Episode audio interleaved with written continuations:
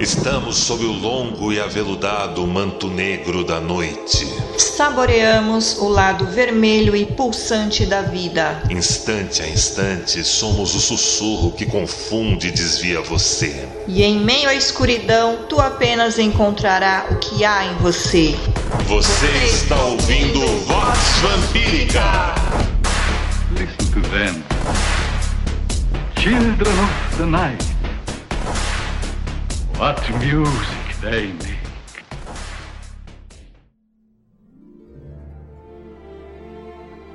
Filhos e filhas do selvagem jardim, seguimos adiante em nossa jornada através da escuridão em corpo de sombra. Na natureza, tudo cresce e prospera até definhar. Tudo que é criado na natureza serve ao seu próprio prazer e à sua própria alimentação posteriormente. Se você nunca tinha visto a natureza dessa maneira, paciência.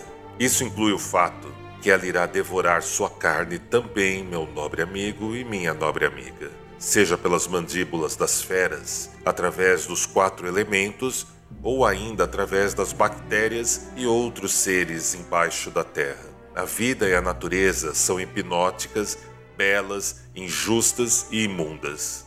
Está patente em toda a química dela. Tente eliminar qualquer um desses aspectos que você elimina prontamente a vida e, claro, a natureza.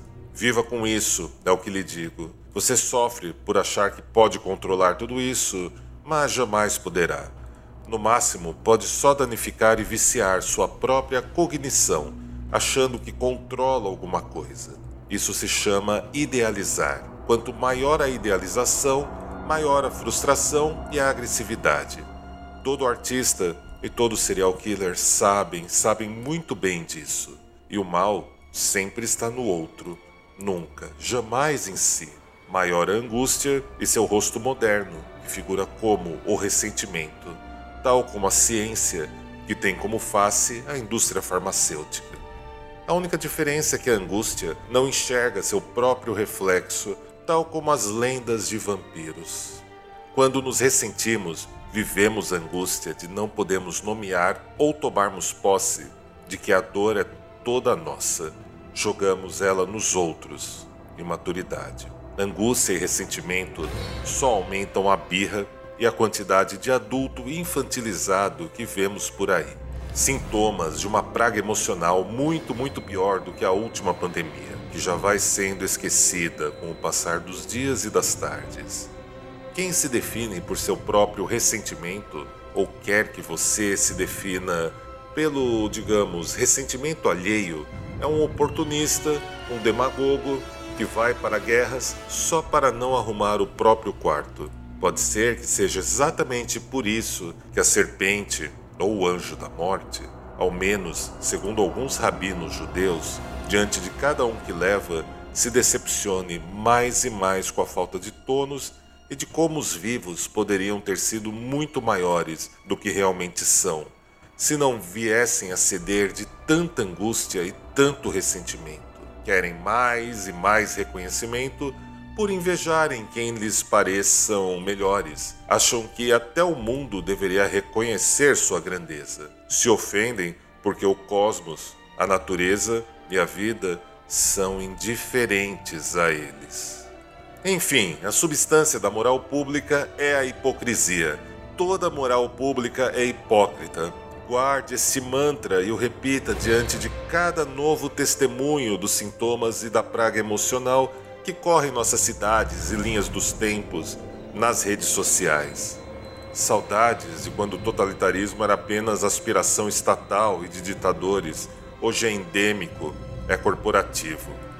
Cada vez que alguém dizer a voz do povo é a voz de Deus, ou ainda é a vontade de todo mundo, todo mundo mesmo, é a democracia. Até quem não se manifestou concorda e tem que concordar na marra. Ou o pior de todos, se você não é isso como eu, só pode ser aquilo que tenho que destruir a qualquer custo. Diante desses sintomas, inspiro, seguro o ar, expiro lentamente, fico sem ar até inspirar novamente, apenas repetindo mantricamente: a substância da moral pública é a hipocrisia. Toda moral pública é hipócrita. Se você não aguenta ou nega compulsivamente o que mostramos nesse arco da Vox Vampírica Podcast, sabemos onde você está realmente. Não tem problema nenhum. A vida sempre foi assim. Nem todo mundo está no mesmo lugar e tampouco gosta das mesmas coisas. No fundo, todo mundo se estranha e o desafio é coexistir entre contrastes e opostos, criando nosso próprio espaço onde podemos ao menos determinar, ainda que um pouco, até onde os outros podem ir. Isso envolve amadurecimento, trabalho, sorte e alguma satisfação pessoal com as suas próprias conquistas. Do contrário, você só irá surtar sobre o julgo e o sustento alheio. Nada disso vai mudar, porque você de repente sabe o que é melhor para eles, está do lado consciente, mais sábio, mais evoluído e representa o futuro. Sei que te venderam muita coisa e você quer representar elas, mas confundir o cardápio com a refeição é furada. Vai por mim. A última coisa é que há muita, muita gente melhor do que eu e do que você através do mundo, que não está nem aí para o que somos ou para aquilo que fazemos. Isso não tem nada demais também. Eu aguento. E você? Falando na escuridão, tema recorrente nesse arco, ela é matéria-prima para quem tem aptidão e preparo. Ela é sinônimo de horizonte e do espaço sideral.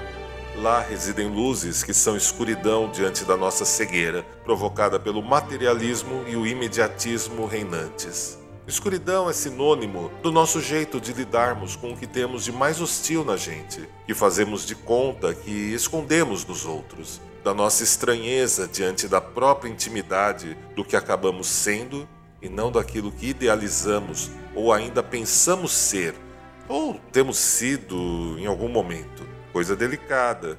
Não é só fazer o sinal da cruz ou negar dizendo que seu terapeuta lhe disse que você é bom, justo, puro e está sempre certo. Tampouco porque o produto cultural consumido por você justifica como certo porque você estará tomando ou ocupando algo de uma outra pessoa que não o consome. O negócio fica mais difícil desse ponto em diante. Aí só resta mentir para si entrar em surto e apelar para os famosos em nome disso, em nome daquilo, daquele outro, da bandeira, da causa, das nossas crianças, da humanidade.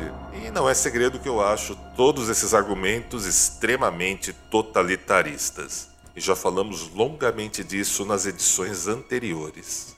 Lidar com a escuridão requer admitir o quanto você mente para si para alucinar sobre o seu controle da vida e das coisas, e que está do único lado certo e verdadeiro, até porque ninguém quer realmente lidar com o sentimento de vazio, de caos, ou ainda a própria insuficiência diante do abismo. E ela está lá.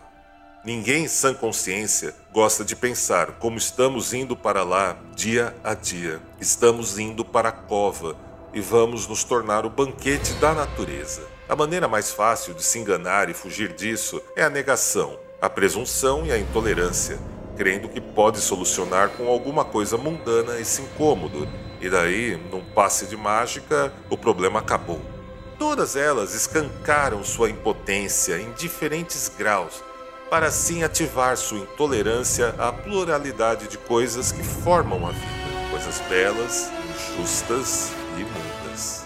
Elimine qualquer uma delas que você elimina a vida ou ainda a natureza. Chamamos isso de viciar e danificar a própria cognição. Alguns religiosos do Oriente chamam de desgastar a alma. Gosto deles. É sobre fazer barulho e ruído até esquecer e achar que o problema não está mais lá. Coisa de fraco e de manso. Não adianta glamorizar ruído e barulho como força. No máximo é poder. E poder pode ser dado ou tomado por quem lhe investiu com o mesmo. Se você quer representar um produto de alguma marca, poder é patrocínio e logo é transitório e efêmero. Poder depende de narcisismo, de ansiedade e de paranoia, pois sempre será tomado de volta por quem o concedeu ou patrocinou, assim que surgir algo que o represente melhor.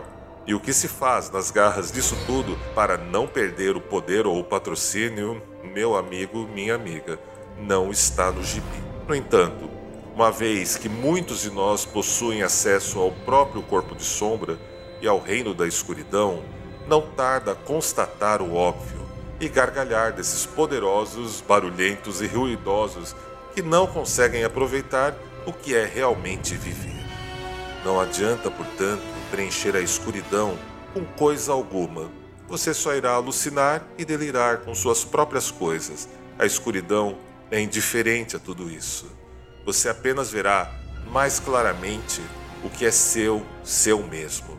Às vezes, algum andarilho irá se alimentar daquilo que exala de você, enquanto alucina e delira em meio à mesma escuridão. Quem não encara chama ela de sentimento de vazio, de confusão, nostalgia que vem de não sabe onde e coisas assim. Nada de errado também com nada disso. Alguns querem justificar a escuridão com teoria política. Isso é mais do que brega.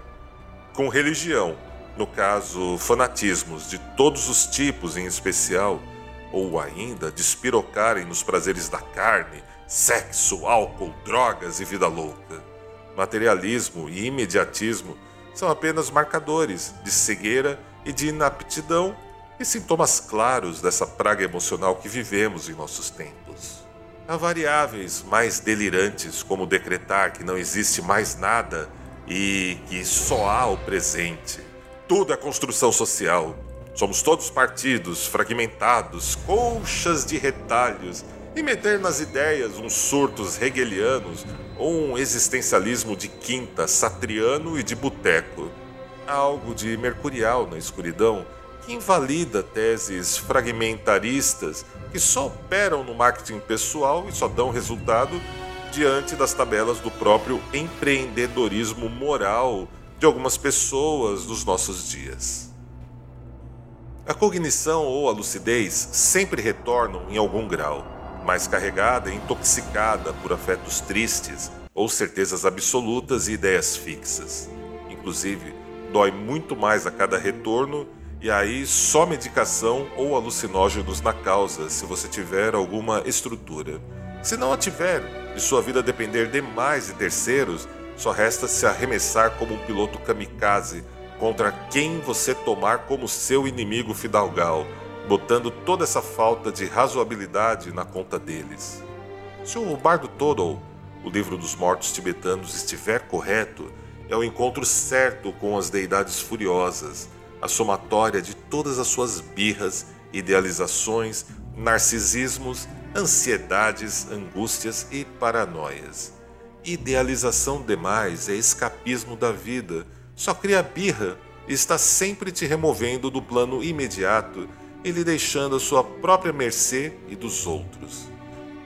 Idealização demais é escapismo da vida, só cria birra está sempre te removendo do plano imediato e lhe deixando a sua própria mercê e dos outros. Vemos aí discursos extremamente baratos, como minha insatisfação comigo e a vida é por conta das injustiças sociais causadas por não sei quem e vivo enfrentando tudo isso o tempo todo pela marca que me representa. Segue com algo como Idealizo um mundo melhor, mas nada muda e me frustro mais e mais a cada instante. Olhem como represento e carrego todo esse peso. Um artista numa peça extremamente barata. E aí eles soltam: Já não sinto mais nada e decidi morrer pela causa em nome de não sei quem. É o seu máximo representante que eu represento também. Sou eu no poder um piloto kamikaze de afetos estreitados em pura ira, seja pelo político de estimação, a pátria, o partido ou a grande empresa ou marca verdadeiramente altruísta que representa ou o verdadeiro isso, o verdadeiro mesmo de alguma subcultura, contracultura ou agremiação esotérica. Nesse raio de praga emocional, pessoas acreditam até em marcas de produtos. Gente, a coisa tá fora de controle. Todo gladiador romano profissional sabia que ira est morte, lição que todo amante da humanidade, cheio de si, de certezas absolutas, ideias fixas e furioso com aqueles do outro lado e ávido para mostrar quem é que manda na porra toda, obviamente desconhece. Não é poder, não é força, mesmo que acreditem e sejam educados para crerem que é. É da natureza humana querer dar na cara de quem não for como você ou do seu lado também e que usa dos mesmos produtos. Encare. Quem tem corpo de sombra sabe do que eu falo e gargalha dessas demonstrações dos pobres coitados que alucinam irem para o céu ou o paraíso servindo como produtos e influencers de grandes marcas. É patético. Coexistir com o que é crônico e não tem solução, ou tampouco exista sobre qualquer noção de controle idealizada na atual pós-modernidade, é um desafio. Não é algo simples, nem que se resolva com alguma solução igualmente simplória, como pagar de resolvidão ou resolvidona e praticar marketing existencial ou pessoal visando algum empreendedorismo moral. Essa coisa de que o mal sempre está no outro, afinal, nesse sentido, não há nada mais tosco e estúpido que evidencia o despreparo, como tentar preencher a escuridão com prazeres da carne, a vida religiosa ou a vida idealizada, ética, geralmente repleta de teoria política e partidária. Deus, deuses, deuses, o diabo, os daimons, todos os outros são indiferentes a tudo isso. Inclusive, eles são o que chamamos, na maioria dos casos, de não nascidos, só para um começo de conversa. E quem experimenta esse indiferentismo da natureza, ou quem sabe cósmico, não se enquadra nessa besteira local de se você não é isso, só pode ser aquilo. Esse acosmismo, ou tom anticósmico, é negativo e áspero e opera como um agente para um severo processo de controle de qualidade na sua vida. Se diante desse processo você conseguir manter sua espontaneidade, curiosidade e capacidade de apostar, confiar e se relacionar com as pessoas do seu convívio, junto de algumas virtudes, eh, será algo promissor, interessante. Sem isso, é hipocrisia e teoria de gabinete, sintoma típico da praga emocional dos dias de hoje. O indiferentismo não é apenas da ordem da natureza ou cósmica. Na vida como ela é, também opera no Estado e na cúpula do partido, do seu político de estimação ou ainda no CEO da grande marca que você acredita, mas que também todos eles não estão nem aí para você e você jamais será um deles. Inclusive, achar que a salvação vem da política, como se convencionou há dois séculos, é o atestado máximo da estupidez reinante hoje. Nesse caso, se você for capaz de aprender a ideia de graça ou de boa fortuna que vem do não humano e ausente de controle, você pode ter uma vida com menos angústia, ansiedade e ressentimento. E esta é uma lição gratuita que você pode tirar desse podcast.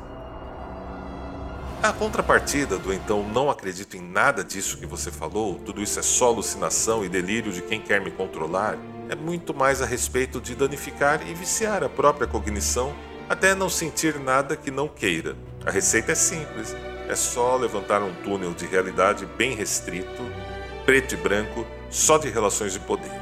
Resulta em algum transtorno mental com o tempo e outras coisas como ansiedade, depressão e umas bem similares. Sofrimento, para resumir, dor, para ser mais exato, e tensão tem mais a ver com tortura e roubar você de você mesmo. Sob dor ou tensão, sofrendo ou lutando, se conformando e deformando, você não é exatamente você. Só fica lá a idealizar, se frustrar e agredir por não alcançar o ideal. Dentro de um mundo onde todos estão lá por um ideal, sem sequer saberem o que é o tal do ideal, é bem patológico. Você é um estranho numa terra estranha, experimentada mais quando relaxamos do que ao nos preocuparmos para nos deformar e se encaixar em alguma coisa. Espíritos e outros andarilhos do outro lado enxergam isso claramente, farejam. Seu rito e comunhão é resultado do seu estado natural, da sua natureza perfeita, do que você acabou sendo, não do que você acha que é. Mesmo quando pedimos tanto dos mortos, ou os daimons pedem demais da gente. Não é segredo, meu nobre amigo, minha nobre amiga.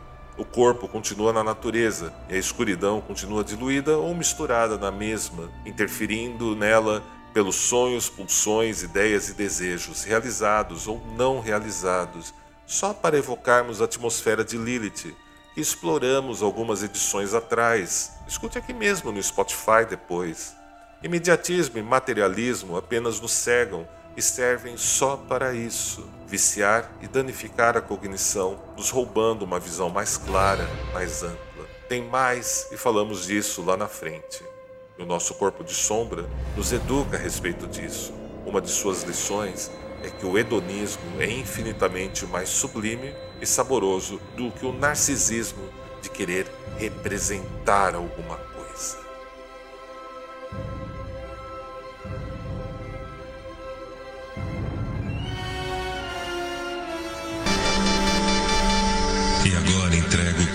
Vocês a ela, a senhora da coroa de papoulas, que recebe cada um tendo feito o que quer que tenha feito, tendo vindo de onde quer que tenham vindo, em seu abraço marmório e deletério. Veremos-nos sob o longo e aveludado manto negro da noite.